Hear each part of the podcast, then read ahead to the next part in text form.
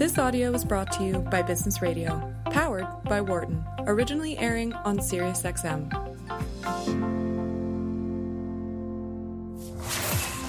You're listening to Measured Thoughts on Business Radio, powered by the Wharton School. Here again is David Reibstein. Welcome back. I'm Dave Reibstein, and this is Measured Thoughts, and you're listening to Business Radio powered by the Wharton School on Sirius XM 132. And it's Valentine's Day week, and love is in the air.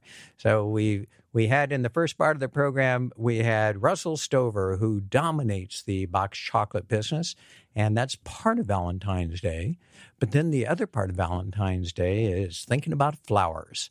And so it seems natural that we would be talking to Chris McCann, who's the CEO of 1-800-Flowers.com. And uh, let's just jump into it. So, Chris, welcome. Glad to have you on the program. I'm thrilled to be here, David. And you're right, Valentine's Day, it's a, it's a great time of year. And what a special day it is, right? I mean, people get together to celebrate love, romance, all levels of relationships with each other.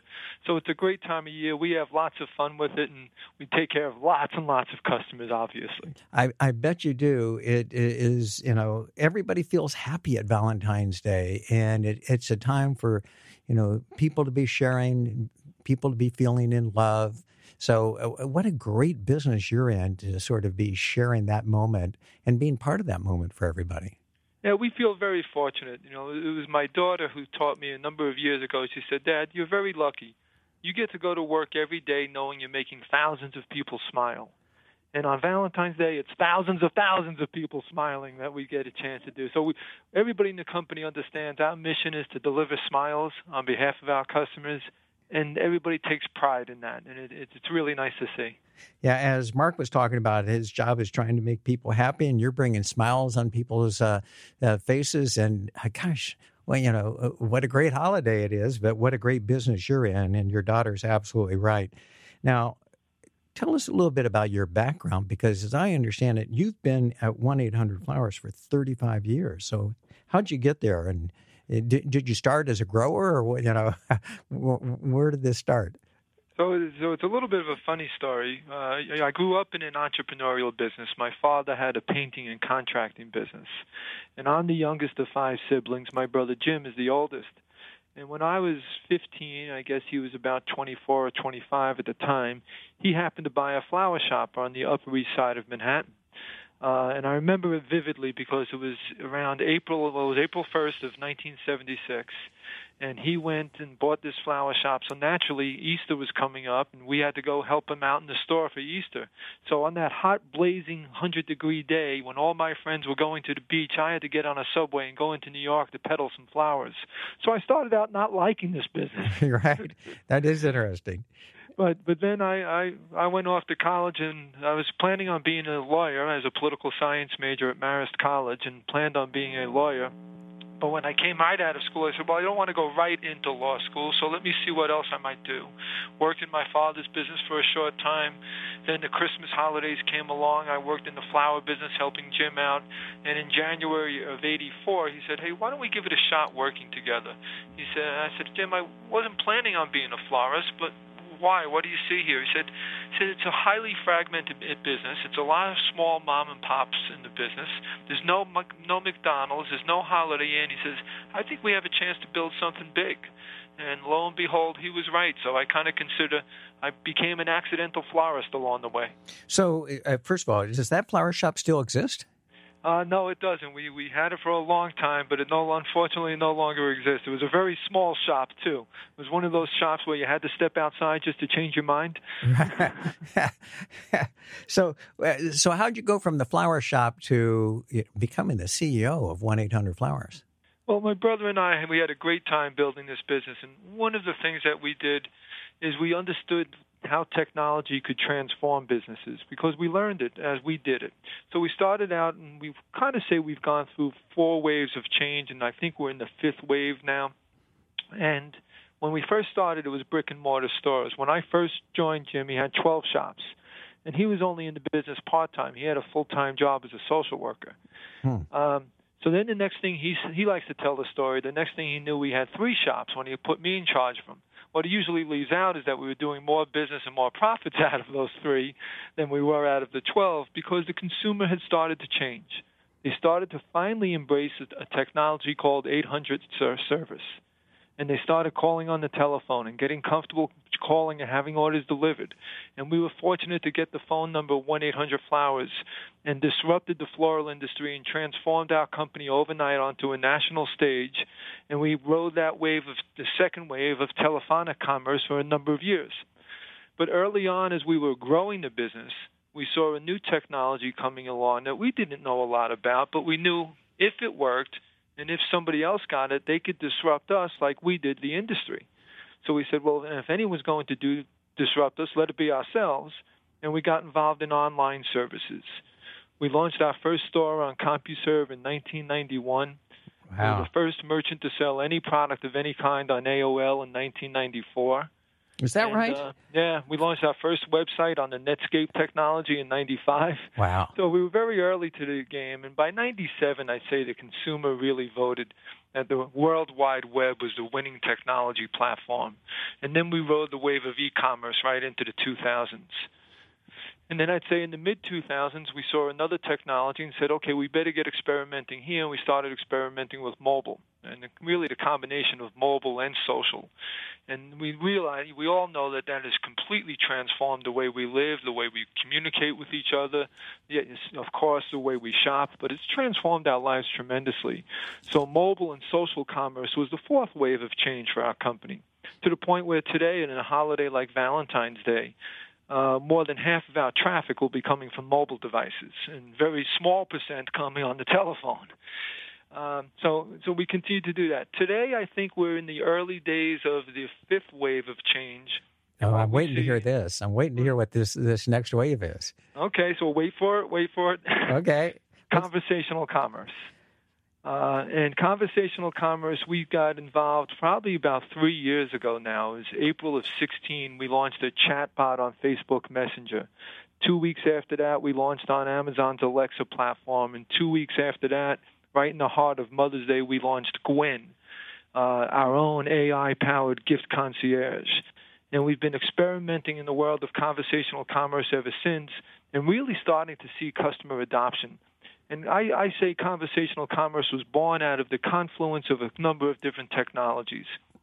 Wow. Uh, big data, right? Yeah. yeah. Uh, uh, analytics, specifically predictive analytics, uh, artificial intelligence, and then, of course, voice as the new interface of the future. So here it is coming all the way back to where we started as a telephone number, and now we're talking to each other again, except that computers are involved.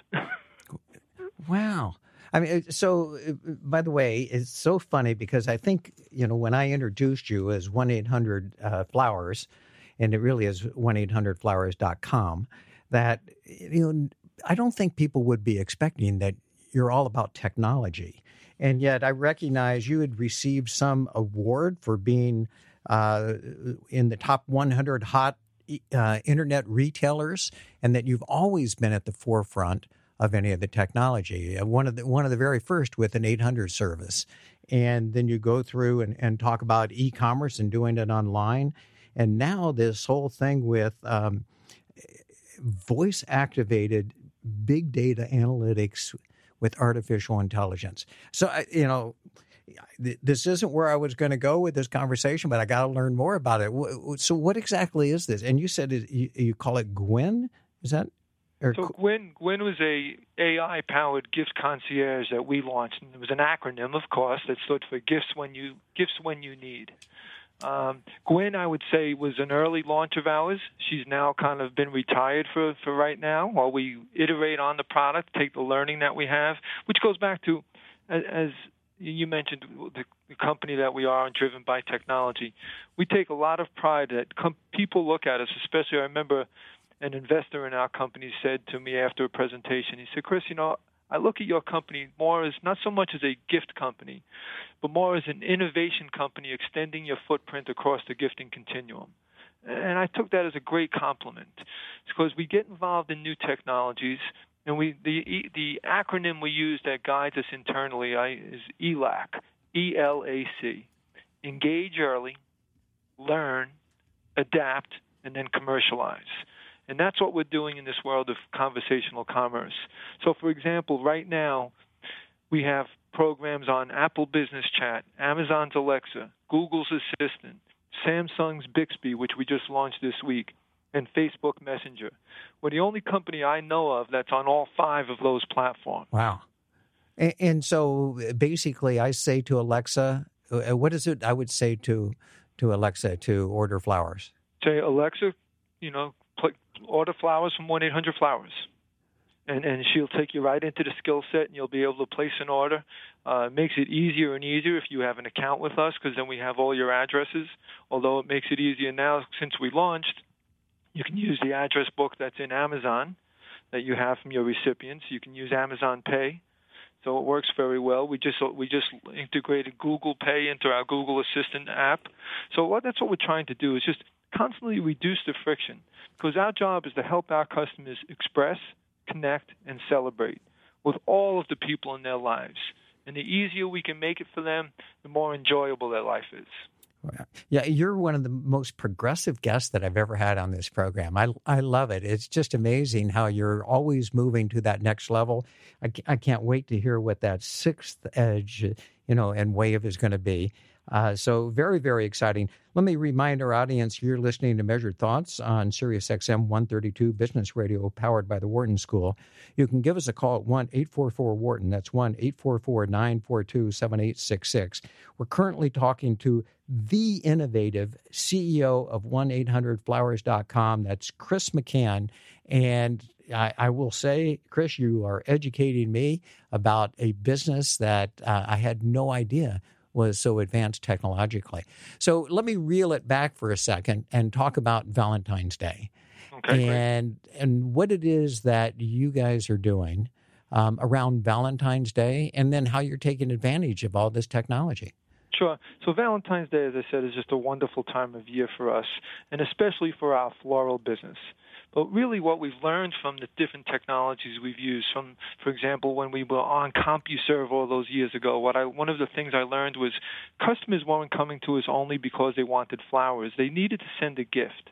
And over the years, in speaking and dialoguing, having dialogue with, and doing customer research, our customers told us what are the other products they most likely use, and it's all gourmet food gifts. So we have a family of brands now on what we consider this celebrations platform or celebrations ecosystem that we've built. Brands like Harry and David, Cheryl's Cookies, Simply Chocolate, and all all three of those food brands are very busy for Valentine's Day as well. And the Popcorn really, Factory. The Popcorn Factory is another wonderful brand of ours. Right. And uh, but clearly, as Valentine's Day, it's all about the flowers brand. And 1 800 Flowers is just in a great position. As a company, we've had we have some nice wind in our sails right now. We have some nice growth acceleration taking place. And as we move into the Valentine's Day holiday, we have a great day placement this year because last year Valentine's was on a Wednesday. This year it's on a Thursday, so we have an extra selling and delivery day in the in this week. Uh, so we think we're in a great spot. As a company, David, we create about 20 million gifts a year and wow. about 1 million of those would be for Valentine's Day. Well, that's uh, pretty amazing. One of the things that I think is great, and I think it's an advantage that you have over the last guest that I had, that my guess is more than 5% of their business is around Valentine's Day, is because of this portfolio of, uh, of, products that you have. It sort of smooths out some of your demand, and, and that works to your advantage. It does. And the 1 800 Flowers brand, especially, has always been an everyday business.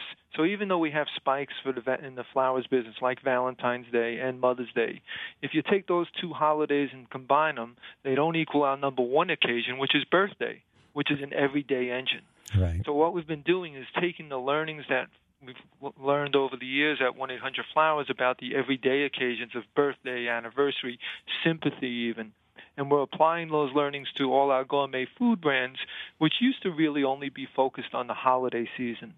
And now, we now that each of those brands are having double-digit growths in birthday, thank you, just because occasions, and it's really great to see. And you're right, it helps kind of flatten out some of that seasonality in our business. So I, I will tell you that I'm a heavy uh, customer of yours. I end up using the Popcorn Factory every year around uh, for uh, actually, I use it for Halloween, and I always hand Mm-hmm. out popcorn balls that come from the popcorn factory. And I also sometimes send to my kids uh, cans of popcorn for Valentine's Day. Uh, so I do that, but I also send Harry and David's gifts all the time, and I order one eight hundred flowers, you know, quite frequently. And I'm I'm, I'm interested in how you use that data. Um, and how you're trying to take, you know, recognize I'm a customer and be able to go back and remind me and uh, and capitalize on that. Oh, well, first off, thank you for being such a great customer. Well, thank and, you. And a model customer for us because really our underlying strategy here of this ecosystem that we have, besides getting the operational leverage out of one technology platform, one manufacturing platform, one distribution platform, the real strategy is to introduce our customers to this family of brands. Because what we see when we do that is when you start to buy from more than one brand, you realize we can solve more and more of your gifting needs. And you really go after what we we go after then what we call our North Star metric. For us, it's all about frequency. How often does the customer come back to our brands? Because when they do, we see they buy more often. They their, their average uh, purchases per year increase by about three and a half times. Their retention rate increases by about 40 to 50 percent increase in retention rate, and then that drives an increase in lifetime value for us. So we utilize the data and the knowledge of what you've purchased before to try and make it easy for you. So one of the great marketing programs. We kind of have two names. It's a very similar program. Simple gift reminders, reminding you that last year you sent popcorn to your son or your daughter, and would you like to do so again for this occasion? Or from Harry and David, you know, there we call it a gift list, and that's really especially from around the holiday time. And here's the 10 people you sent to last year. Here's the 10 gifts that you sent. Here's the card messages. Would you like to just do so again? Yes, one click and you're done. And that's what we're trying to do. And then we look also and try and analyze well, a customer of Harry and David, which brand are they most likely to buy from next? And then we'll try and market or cross merchandise. Maybe it's the Cheryl's brand for you. That was we'll- exactly the question I was going to ask you next. Just trying to think about some of the cross selling. hmm And, Yeah. and and so you are you are looking at it, and people who buy from uh, from uh, Harry and David's are also likely to buy from you know from uh, from your cookie brand, Cheryl's. Correct. And some people it might be from the Cheryl's brand, it might be from the Popcorn Factory brand, but looking to do what's next. So it's always just trying to make our marketing more personalized and more relevant by utilizing the data that you as a consumer is giving me permission to do. And, and we find customers love that when we when we're able to execute it and execute it well, they love it, and it really creates a, uh, that that that loyalty or stickiness. So we've got just about a minute left. I want to ask a, a question about how is it that you're able to continue to, you know, reinvent yourself and continue to go to that next wave. Well, we've been very fortunate, I think, because of the entrepreneurial nature of our company and the way we were founded, that we've been able to create this culture of innovation that that new people add to all the time. That's what I love about bringing new people into the company. They add to that culture, and that begets a culture of reinvention. And we're very fortunate that we have those kind of people on our team. Wow. Um, Chris, I, I've got to tell you, I heard you talking about uh, thinking about the lifetime value of a customer, and I assume you're looking at that across your different businesses. I hear you talking about retention. I, I hear you're thinking about the cross selling and everything that you do. I'm so, so impressed by what it is you're doing. Thank you very, very much for joining us on the program. Um, as I said, you're one of the most impressive guests I've ever had on this program, and I, I say that with all sincerity. And for those of my listeners that have been with uh, with me over the last several years, you know this is the first time that I've said that. So, um, have a great Valentine's Day, and and uh, best of success with that. Well, thank you, and happy Valentine's Day to you and all your listeners. So, thank you very much, David. It's a nice compliment. Well, well, thank you very much, Chris. I appreciate it. Whoa, wow! I got to tell you, um, I, I, in all sincerity, was really impressed by Chris. I thought he was just amazing in what they're doing at one uh, one eight hundred flowers.com. Um, they are innovators. They're using technology, and it's not what you would have thought from the flower business. And so, very, very impressed. So, both of our guests were fantastic and perfect for Valentine's Day. And love is definitely in the air. So, uh, both Mark and Chris, uh, thank you very much for joining us today. Also, like to thank Program Director Patty Hall, producer uh, Matthew Datz, and our sound engineer, Jeff Simmons. I'm Dave Reibstein, and you've been listening to Measured Thoughts on Business Radio, powered by the Wharton School on Sirius XM 132. For more guest interviews, check out our Wharton Business Radio Highlights podcast on iTunes and Google Play.